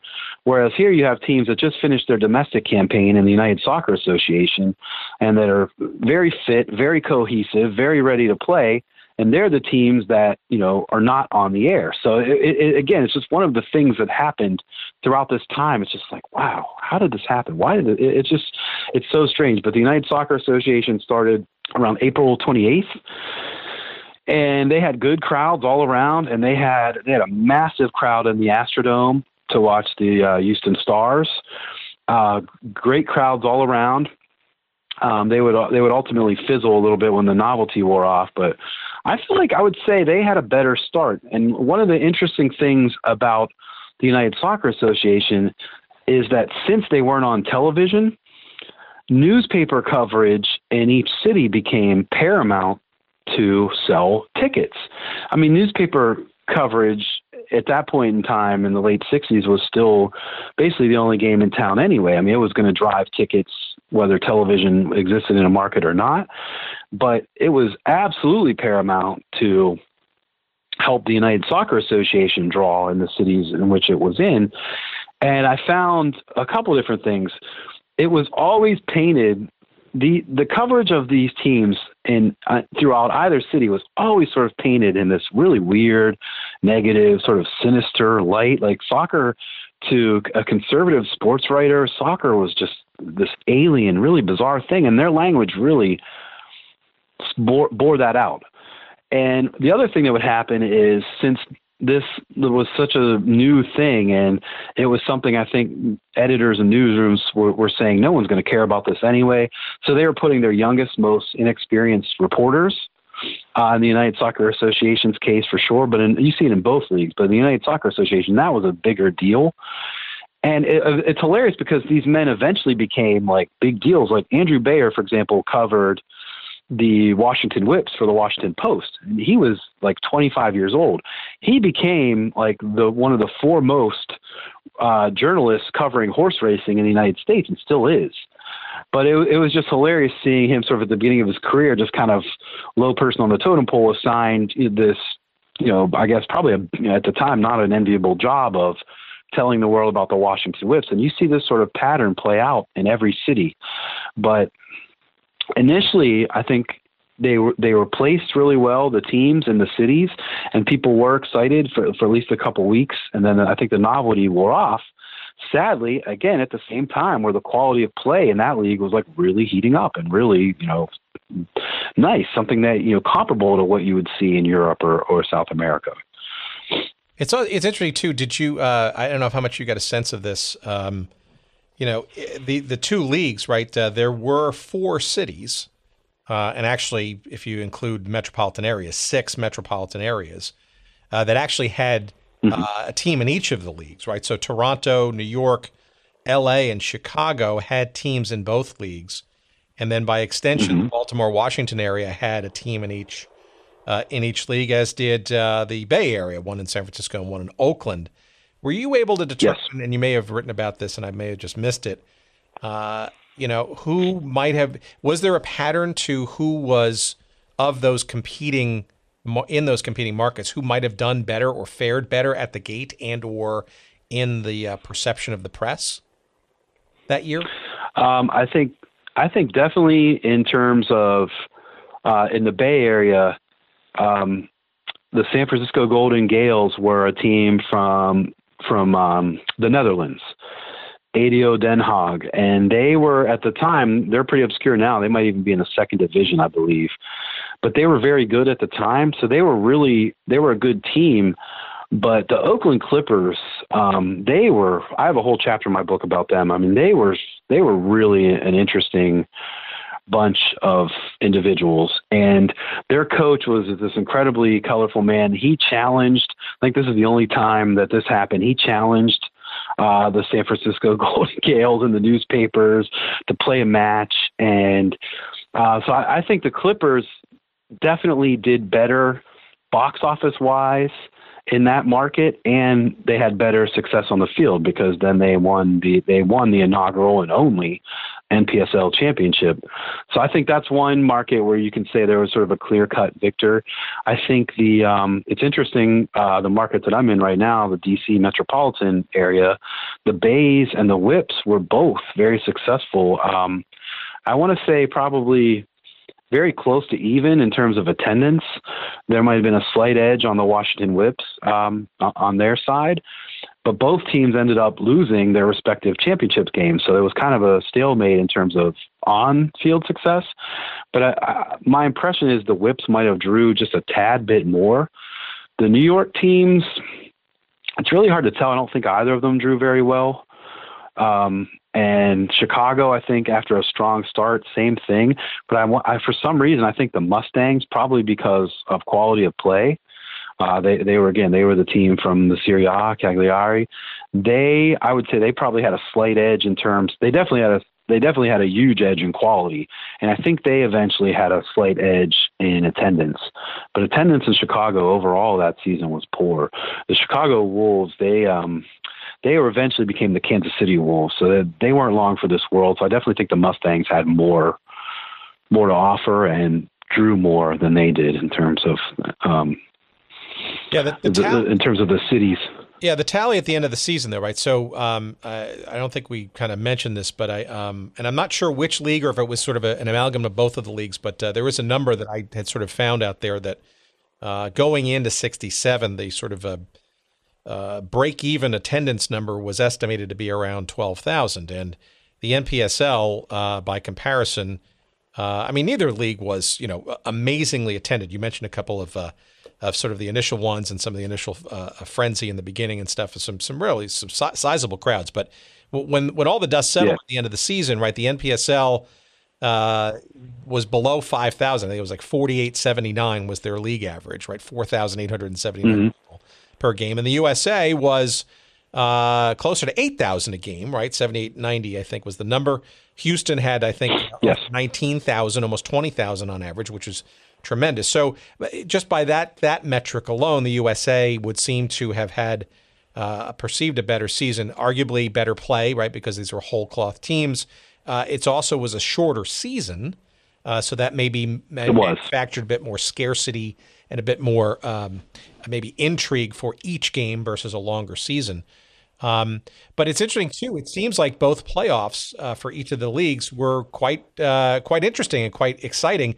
There is some video out there of the uh, 1967 USA uh, final uh, between the Wolves yes. and, and Washington uh, that is narrated by LA's own Chick Hearn. It, it's it's oh, I wow. It, I don't think it's actually the game like a, a, broadcast, but it it's sort of a, a recreation or uh, of such, almost like a, a, film highlight thing. But it's it's tremendous out there. Definitely find it on YouTube. Um, but it, it, it's it's really yes. well done. You can see that, that the real energy there in the stadium in the, the LA Memorial Coliseum. Only seventeen thousand or so there, but but wow, it was fun. It was a six five overtime game, and um, you know I, it doesn't seem to me that uh, some of these games were not exciting uh, and uh, that there was some real, um, you know, some real energy on the field uh, across both of these leagues in 1967. Oh, there, there definitely was. I mean, I, I spent a long time just pouring through sort of at the real nitty gritty of writing this, I spent a long time pouring through like match recaps and match, you know, previews and things like that. And then there were really there were high points on the field, no doubt about it. I would say there were probably more in the United Soccer Association just because of like you know like we've been talking about coherent, you know, cohesive teams. But by the time the uh, the NPSL was winding down, there were probably five or six teams there that were also playing really well that had really gelled together, and there was some real excitement at the end. I mean, the Baltimore Bays didn't clinch their spot in the championship game until right near the end. I mean, they were battling uh, the Philadelphia uh, squad. The Pittsburgh team was involved a little bit. I mean, there were a lot of teams that were sort of that that were respectable towards the end of it. Yeah, and I have some of these numbers in front of me. The uh, you're right. The uh, average attendance for the United Soccer Association was seven thousand eight hundred and ninety, which is, I mean, to start out with, that's not terrible. But they were playing in like these huge baseball and football stadiums. So if you ever see pictures, I mean, it looks like there's nobody in the stands at all in a lot of these games that I've seen. And then, as you said, there was almost eighteen thousand in the in the LA Coliseum to watch the finals. Uh, the the crowd, the opening night crowd in Houston, they had almost 35,000 in the Astrodome. They had 34,965 to be specific. That's incredible. And I and that's why I mean crowds like that is what skewed their average up to almost 20,000 people, but I mean again, that's that's not bad. I mean, that's not I mean if if you would have asked the people if they would if they would take that, I'm sure they would have taken that going into it. But yeah, this match here, I wish I could see a whole a whole video of the the final between the Wolves and the Whips. And as you said, it was six five. There were two hat tricks. There was, and it ended as it should have throughout this um, the, throughout this whole story. It ended on an own goal 36 minutes into extra time. I mean, it's there was a man who played for the Whips named Bobby Clark. He was the goaltender, and he was quoted in the Post after the match saying the World Cup final between England and Germany was not quite as good as this match. Like, it really, there really was. Um, it really ended in a very intense way, which was good, and and you would think hopefully that would have pointed towards something, you know, something to build upon, but it really didn't, as we know, sadly. Well, we'll have a link to that. I'll, I'll send you that again, uh, and we'll have a link to that uh, that final, that uh, Chick Hearn narrated final, uh, on our website at goodseatsstillavailable.com when we post this episode. Um, but despite some, some, of those beginnings, right, it seems like you know they got through the first year, the two two, two leagues, but it's it's very very clear that uh, the machinations of of the businessmen behind both of these leagues uh, were not even close to being realized in terms of uh, financial success and, and, and whatnot. So perhaps you can describe what the postseason 19 late 1967 uh, situation was like when both leagues basically realized that you know perhaps their greatest dreams were uh, a longer time in coming after since that first season. Uh, yeah, it was um, I mean, they sat down again. All of them they had to. I mean, the NPSL was threatening an antitrust lawsuit, and you, you'll see antitrust come up a lot in the history of soccer in the United States. But that was sort of their trump card. I mean, they all sat down and tried, you know, as they as they as they did in 1966. They all sat down in the same room and were like, "All right, well, how can we let's negotiate? How can we fix this, et cetera, et cetera."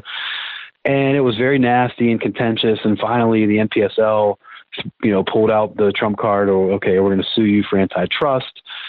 And I don't. I mean, I, I'm sure they would have went through with it, but I don't think anybody had the appetite to do that. And I think the other side was just like, all right, well, let's salvage this. Let's all see if we can make some money together. So a deal was eventually uh, hammered out and you know there were there were no longer going to be two teams in in each city. You know teams either folded or were folded together. The chicago wolves became the kansas city wolves um, the New York Generals um, took over. Uh, the New York Skyliners ceased to exist, for example. Things like that. And then a couple franchises, like all, both of the franchises based in Pennsylvania, uh, the Pittsburgh and Philly franchises folded. So they streamlined it as much as they could, but then they eventually merged together, which you know everyone under the sun knew would have been the right course of action in 1966. Their hands were forced financially, and you know if they were going to salvage anything, they had to like sort of band together. So you know, very contentious negotiations, but by I want to say by December of '67, they they they had merged and became what the United Soccer Association was initially slated to be named the North American Soccer League. And that league opened play in 1968 and lasted all the way through to 1964. Did you get any sense of, of, of, of some of the intrigue behind how these two leagues leagues finally came together in terms of people who approached whom, uh, you know, who any negotiating strength from either side, any of that kind of stuff? Well, the United Soccer Association basically felt that they had they held all the cards. They felt because they had the sanction, and they had the revenue to go along with that in staging, um, you know, international exhibition matches. Which again, I, ho- I hate to say a broken record, but I just went went over this again in, in my book this morning. Andrew Beyer had an incredible um, article. Two, I think two or three of them. He was really covering sort of like the the negotiations, and um, the NPSL went into negotiations, I guess, because they had the lawsuit, you know, stashed in their pocket. But they seem to go in with like this idea that hey, we're completely equal partners. And I think initially the United Soccer Association people are like, no, you're going to do what we say. Like you, we have the upper hand, not you. We'll work with you, but don't act like you're equals right now. And I think Earl Foreman, he was a gentleman who owned the uh, Washington Whips he eventually became there was like a negotiating committee and he was one of those so i think he was like a sort of voice of calmness lamar hunt was i think instrumental and apparently was like a really really sort of soft spoken guy. I mean a, a killer businessman but you know a really i guess calming sort of influence when things like this happened. Uh, he was obviously involved in the afl nfl merger as well. So i think he was one of the people saying okay you know let's let's try and make this work. The commissioner of the npsl was a man named Ken Macker. And going back to again when I'm talking about the the this idea of revenue, he that was one of the first things he uh, he says this to Andrew Beyer basically like we need once we finish this we want our clubs to be able to start playing international competition as soon as possible. Because again at that time sadly that's where that's where the big money was. Like you know they wanted to be able to have the New York Generals play Santos which happened in 1968 so that was I think ultimately that's the fact that they had the sanction already, the USA, and that ultimately the folks on the outside looking in, the rogue league, quote unquote, NPSL, they wanted in on that. So I feel like that's one, I think that was sort of the ultimate leverage. You know, obviously the USA wanted the television contract, but I think they were probably, if they really had to tough it out and not merge, I, I'm pretty sure they would have probably got their own at least that was probably their thinking.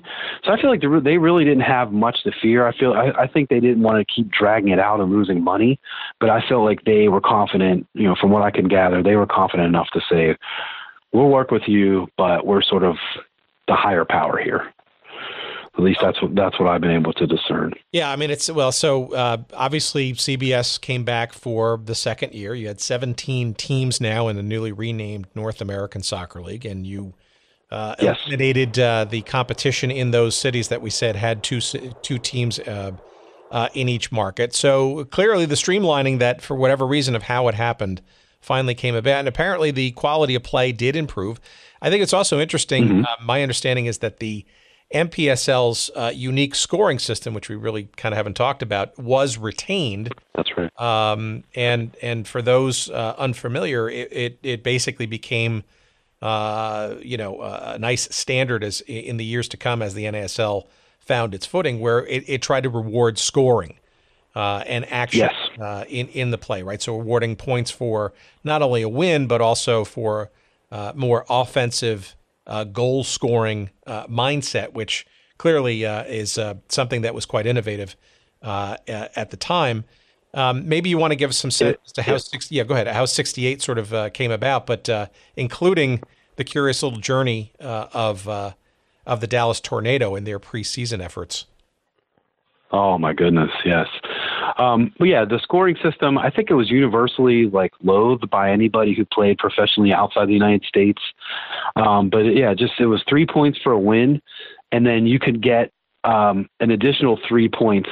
You, you could get an initial point, uh, excuse me, an additional point in the standings for every goal you scored up to three. So if you if you won three 0 you got six points, for example. And and I think that drove people outside the United States crazy, but the owners were terrified of nil nil draws. You know, they were terrified of that because that's something American sports we don't have. We don't have ties. And we don't have games where you can go where you don't potentially see any scoring. So on both sides of the aisle, they were terrified about that. The United Soccer Association floated the idea of giving um, uh, mo- you know monetary rewards for all any game that wasn't you know that didn't end scoreless and things like that. So they, that was definitely something that they were they were terrified about. They wanted Americans to see this game and see that you know that it wasn't you know one nil nil nil. So they they were very much worried about uh, an increased scoring. Um, the Dallas Tornado, my goodness, uh, they. I mean, they had the right idea. They wanted to build, you know, they were they had to build their team from scratch. You know, Dundee United went home. They they played the part of the Dallas uh, Tornado in the United Soccer Association um, inaugural season. They went home to Scotland. So now they Lamar Hunt and people had to build this team from the from the ground up.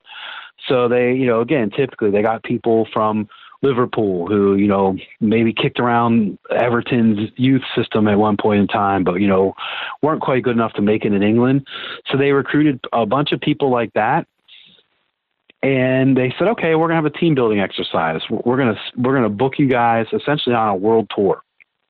And they played, they toured for, I mean, it, it's just incredible. They toured for like, I want to say maybe six months. They played all over the world. They played in Iran. They played in Vietnam while the like right after the Tet Offensive like had happened. I mean, it, it was it was uh, absolutely amazing. They were playing royal teams. They were playing select. Uh, the you know they they played the Indian Navy, the Iranian. They, I mean, it was just incredible. They played a Japanese uh, team in um, right out right after Christmas. Uh, um, sponsored by Mitsubishi. I mean, just they were they would play professional teams whenever they could, like mostly like in Central America. But this tour was just so. I mean, it's so incredible. It's it, it could be a book on its own. Um, I, when I was doing research about it, uh, I was trying to track down to see if maybe I could interview some of some of the men because I think almost all of them are still living. And they were going to have. I saw in the Guardian there was an article about them that I used, and they were uh, they were going to have a reunion. Um, I don't know if that was in 2014 or 2015, but they were going to have a reunion. And there, there was there's some like photo evidence of this. I was able to get as much as many of the newspaper clippings as I could to sort of document this tour. And there, there's a lot about it in my book, but it was just absolutely amazing. So these poor guys they get finally they survive this tour. They get to the united states ready to play the season and they're just basically just flat out exhausted and they ended up being one of like the worst franchises in the history of American sports. At one point, they may have finished the season like this, but at one point their goal differential was minus 81. I mean, it was just it ended up being a debacle when they actually had to go and play as the Dallas Tornado in the in the NASL. But the the story, sort of in, in soccer lore of this tour is just it, it's amazing. But it actually didn't do what it, they wanted it to do in terms of results on the field. Yeah, the coach was a guy named Bob Kap. Uh, he um, uh, he led the Tornado in their regular season. Uh, well, actually, he was he was fired before the season actually really uh, finished. But their final record that year was two twenty six and four. Um, and you may not know this, there, there is a book actually devoted to it that I, I, I have yet to find the author of. Uh, it's called The Amazing World okay. Tour of the Dallas Tornado. Uh, it is written by a guy named Fon, oh yeah Fon Stuffles. Uh, and I think yes, I just saw that. Yeah, I think it was uh, published in. Uh, it's published out of. Um, I want to say out of uh, the Netherlands. Uh, so that's it's absolutely something that, that we're going to want to pursue because I, th- I do think you're right that that's it's got to be just an amazing, interesting story.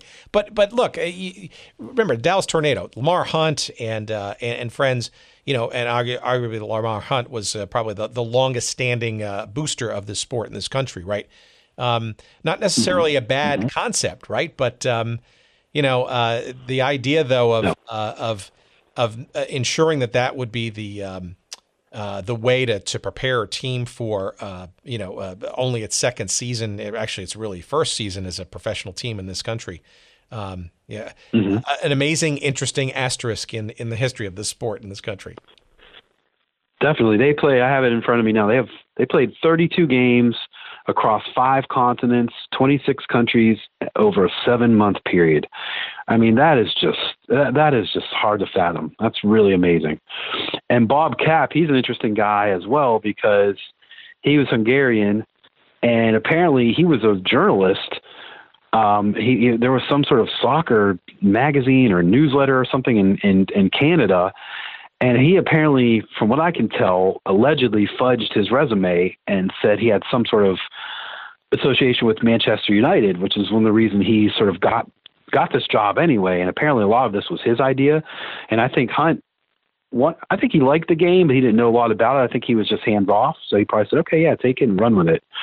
Um, but yeah, even even amidst even amongst uh, the people involved, there's a lot of interesting uh, crevices of history I've, I've found in, in this episode. Well, 1968 was not much better, right? And matter of fact, attendance seemed to be actually worse, uh, even across uh, with all the consolidation. It was only 3,400 a game. At what point yes. in your research were you able to tell that even even with CBS back, even with the quality of play improved, uh, you know, even with some some uh, uh, some uh, interesting stories and games and whatnot, but but terrible attendance um, the red ink just continued to flow, right? And at what point do you think uh, the folks kind of recognized that uh, that even this was not necessarily going to make things happen uh, to the extent that they wanted to, and maybe the wheels were truly fully coming off? Uh, yeah, I, I think probably by uh, even by like the middle of the season. I mean, the best crowds they drew all all that year, where they had they had uh, Santos play like almost I think Santos played like ten of those seventeen teams. You know, so they they, kind of I, I don't I don't know if they like took a break in the middle or whatever, but I, but I I think again once they realized that the foreign teams, like internationally known teams, were the only real draws. Actually, no, that's that's the famous year two where the Oakland Clippers beat Manchester City. Manchester City had won the English First Division that year, and they came over to tour America, and they they actually lost to the Oakland Clippers, and that's that that that became like a big deal in United States uh, soccer lore. But I, I think in terms of the day to day, like when it was just the New York Generals versus the Washington Whips, I think the writing on the wall became pretty apparent um, very close into that season that things were not going well uh, things are maybe not going to be sustainable. And I think the men involved, I think they realized that it was going to be harder than they thought. The money men, the owners of like the football and baseball teams, I think a lot of them were like, you know, I'm not sure I want to invest five years of my life in this or 10 years and, you know, untold thousands, maybe even millions of dollars before I see any positivity result from it. So I think I'm just going to, you know, I'm going to go back to my baseball team and I think I'm okay with that. I, I, I think there was definitely a lot of that. There were all, there were only a handful of true believers. I think when the going really got tough, well, probably uh, maybe midway through the the 68 season, I think a lot of people who weren't fully committed to the game were like, okay, I'm probably cut my losses after this season. And that's exactly what happened. By the end of 1968, there were only five teams left. And they decided in 1969 to sort of resurrect the uh, doppelganger idea where they had West Ham come and play as the Baltimore Bays uh, they did an exhibition schedule where the you know the five doppelganger teams that were that were imported in. Kilmarnock made another appearance, uh, for example. Aston Villa was another. These teams all played each other for a few weeks, and then the real Bays after that came out and played a schedule and et cetera. It was really kind of a last gasp thing. So I, I guess, uh, sorry to answer your question. I think it became apparent pretty quickly in 1968 that the merger wasn't the magic wand either. It almost seems that uh, that uh, by the by the end of that '68 season, that uh, most of the, with maybe the exception of Lamar Hunt, most of the business people essentially abandoned the sport, and the the folks that yes. kind of picked it up in '69 and '70, in particular, people like Phil Woosnam and, and Clive Toye at the yes. time, you know, really were soccer yes. people right? That kind of inherited whatever was left over and kind of strung things together until the next chapter of of what became the NASL's ascendance uh, in the years to come. But um, maybe you can give some sense of, um, I guess the, the the just the feeling uh, around people in the sport come 69 and 70. Um, you know, when you go from uh, three professional groups of people uh, wanting to uh, inject uh, life into the professional version of this sport just a few years earlier to really five teams uh, left uh, after mm-hmm. after millions and millions of dollars of lost uh, time and energy and dollars. Um, you know, I, I, can't imagine that was aside from the, the truest of believers, uh, that many people saw that there was a a hope for the sport in this country in 1969 professionally? Oh, it, it, was it was dire. I mean, there's a quote from from Woosnam in my book from the Baltimore Sun where he was just like, it was just bleak. It was like pitch black. You know, we we I mean, it was literally was on life support. I mean, they didn't they didn't know how they could. You know, 69 was sort of like a hail mary. Like you know, every it, it was such a it was so interesting. It was such a it was like almost like a closed circle in a way. Like at that point in time, it was a coup for them to get West Ham to come over and play as the Baltimore Bays as the first half of this weird sort of hybrid schedule, because West Ham at that point in time was playing like I guess they were kind of almost like the Barcelona of their day. I mean, they were playing like this really beautiful, like flowing, attacking football, and they had they had they had two or three players uh, on that team that played on the 1966 English, you know, national team, the World Cup winning team, uh, including Geoff Hurst, who had scored a hat trick in, in the final. Uh, Sir Bobby Moore was on that team, um, and I think Martin Peters. I think they were all on that West Ham team. So going with the narrative, I literally have a clipping from the Baltimore Sun, like because they West Ham couldn't even draw well that summer and it was like and like they literally say in the sun this clipping i have it's like Geoff Hurst he's the man who sort of started all this business in america you know 20 million american eyeballs saw him score three goals on nbc you know in the world cup finals. And now he is here he is in the flesh to sort of kickstart this thing and people are still staying home. You know people aren't coming like and it was i think that's why it was so hard for woosnam and them. It's like they if these world class athletes can't draw you know, to save this sport here, then what are we going to do? How how are our, our homegrown people going to be able to, to do this? So it was really a conundrum. And going all the way back to Bill Cox at the beginning of our conversation, that was his thing. It's like, well, as soon as people get exposed to a West Ham type of of, of team here in America, they'll, they'll come around. They'll see how beautiful this game actually is, and like they'll they'll come and they'll pay to see it, and etc. And at that point in time, it was such a low the sport was at such a low ebb here that that proved not to be true. So they were really the people that still were invested in, and I would say Woosnam and Hunt would probably be the two most crucial figures of this period, at least in my view. If for them, there's no way it would have the league would have survived. There's there's no way. And in 1970, I, I want to say I think they they went into the league with the, the same five teams, or maybe less. I know Rochester Rochester Americans won the NESL that year, I believe.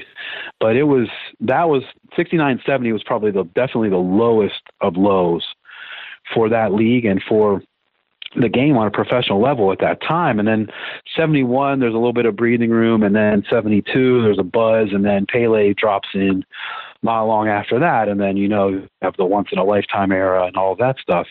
But at that point in time, it definitely was dire. And I, I think even optimistic people like Hunt and Woosnam were like, you know, we don't know what to do next. We've tried everything. That's, that's the thing. I don't think, again, I, I mentioned it earlier, but I don't think someone like Lamar Hunt knew how to market soccer. He knew he could market things, but he didn't know how to, you know what I mean? They didn't know, they knew that people would come to see it in America, but they just didn't know how to reach those people. And I think a lot of those people, a lot of those people were not like your most prized demographic of the 1960s. There was sort of still second and third generation Americans who maybe who their purchasing power wasn't what it is now. You know what I mean? People they weren't typically used to marketing to. I think that was one reason why they didn't know how to get these people to actually turn out.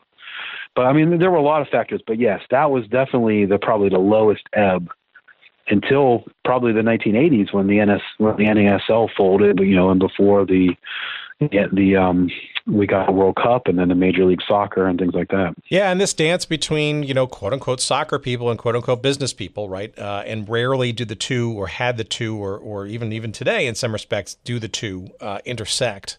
Um, you know, you you sort of have yes. the wild dreams and and and, uh, maybe not you know incorrectly so about you know prof- uh, professional sports entrepreneurs recognizing the quote unquote next big thing but you know, look, soccer uh, is unique and continues to be so. Uh, it is the world's game. It is a, a, a sport that, uh, unlike most of the professional sports in this country, uh, is not necessarily born and invented here in the United States. We are not the best players of that sport uh, in the world. and it mm-hmm. continues to flummox folks who uh, you know, see business opportunities, who see stadium th- scenarios, who see approaches to salaries and, and television revenue, et cetera, who are uh, stymied sometimes by the uh, seemingly questionable and or non-business-like approaches to the world's game uh, in all its uh, in all its complexity. I I, I will end on this though. You do have one interesting little chapter uh, in your book about one team that arguably could have been uh, part of the NASL in 1969 and maybe be the sixth team, but chose a different path. Those being the uh, the California now Clippers. Uh, they kind of pursued mm-hmm. sort of an, an exhibition path uh, uh, instead they, of right playing in a league.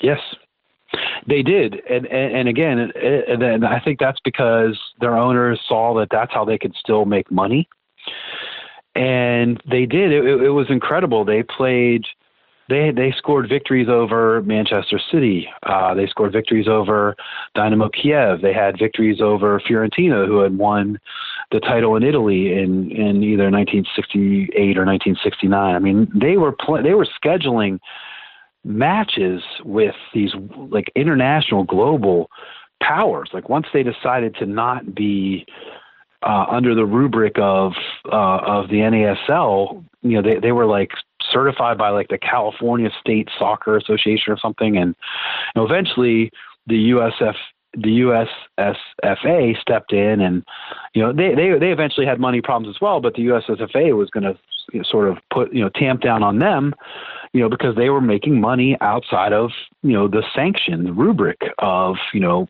we're going to get a cut of that. And the other dangerous thing about them was is that other teams threatened to do what they were doing. The New York Generals threatened to do what they were going to do and just sort of go independent and schedule, you know, matches at at, at you know Roosevelt Stadium or whatever. We, we you know we'll we'll get AC Milan to come in and we'll play them and Roma or whoever.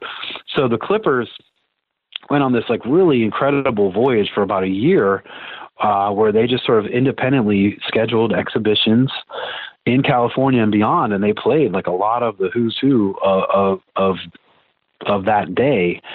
And it's it was really fascinating, and I was able to I was lucky enough to be able to interview the general manager of that team, uh, like I had mentioned before, Derek Liecty. So I got some good insight onto how the team was put together, and it, it was incredible. Like uh, it was this fusion of players from the former Yugoslavia and from places like Costa Rica, and they just meshed two entirely different cultures and even ways of playing the game.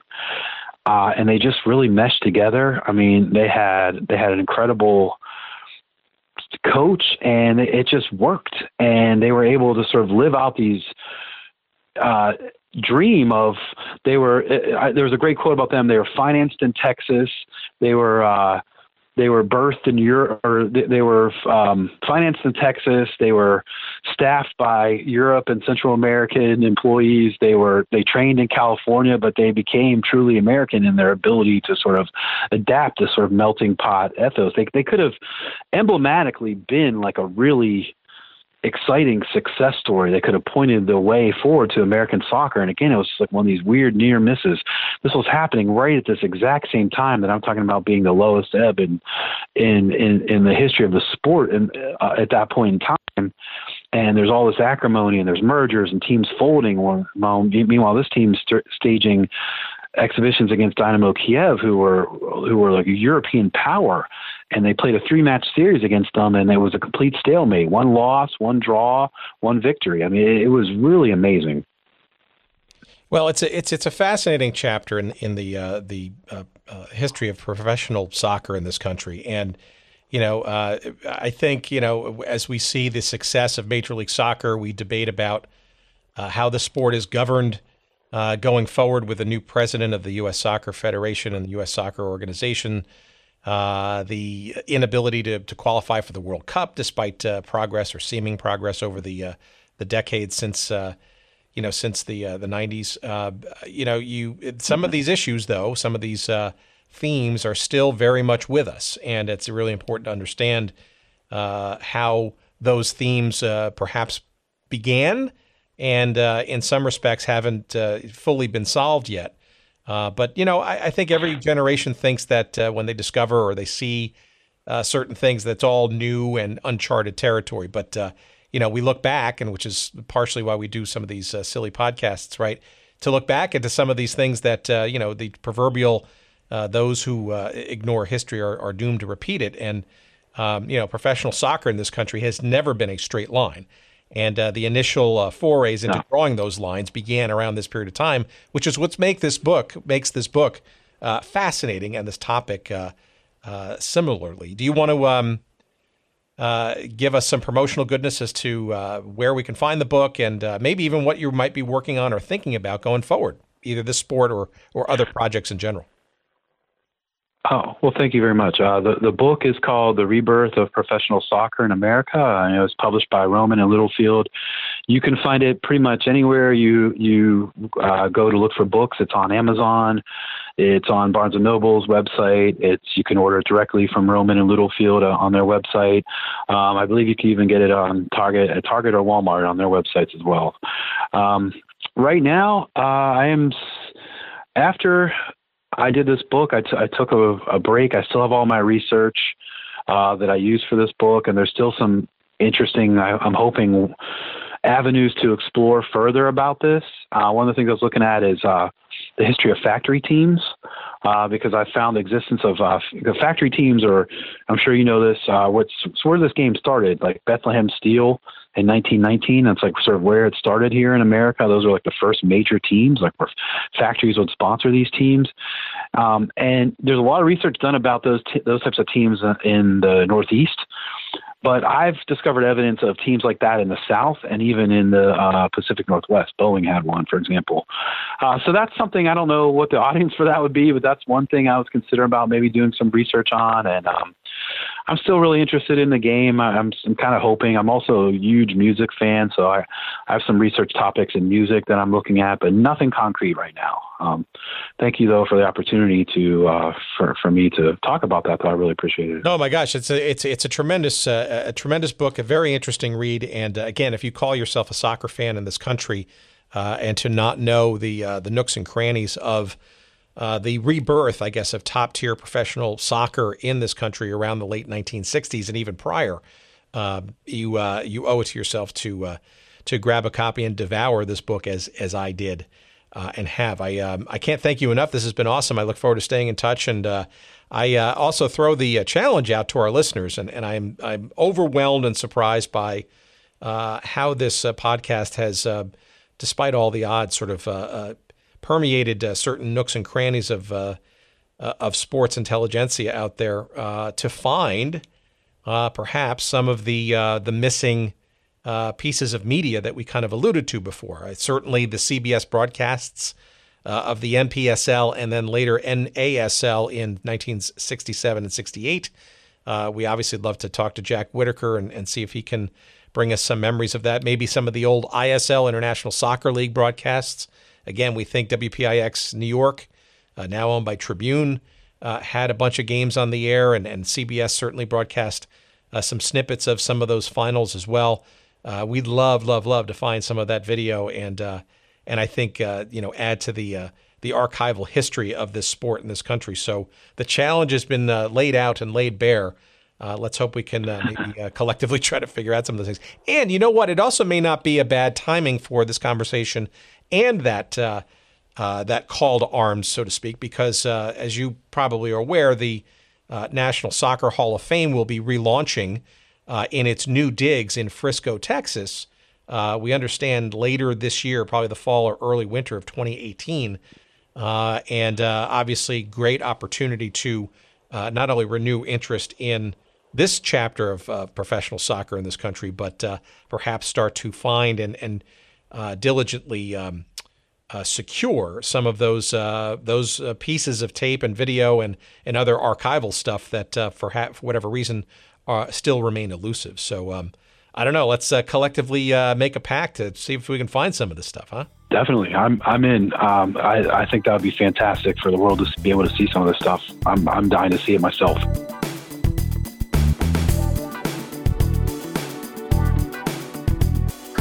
That's a, it continues to be a fascinating topic, and uh, and I still think uh, there are lots of uh, nooks and crannies yet to be explored uh, in that story, the birth, the rebirth, uh, the full-fledged uh, efforts, misguided and misinformed as they might have been, noble in in pursuit, perhaps on some levels, folly on others.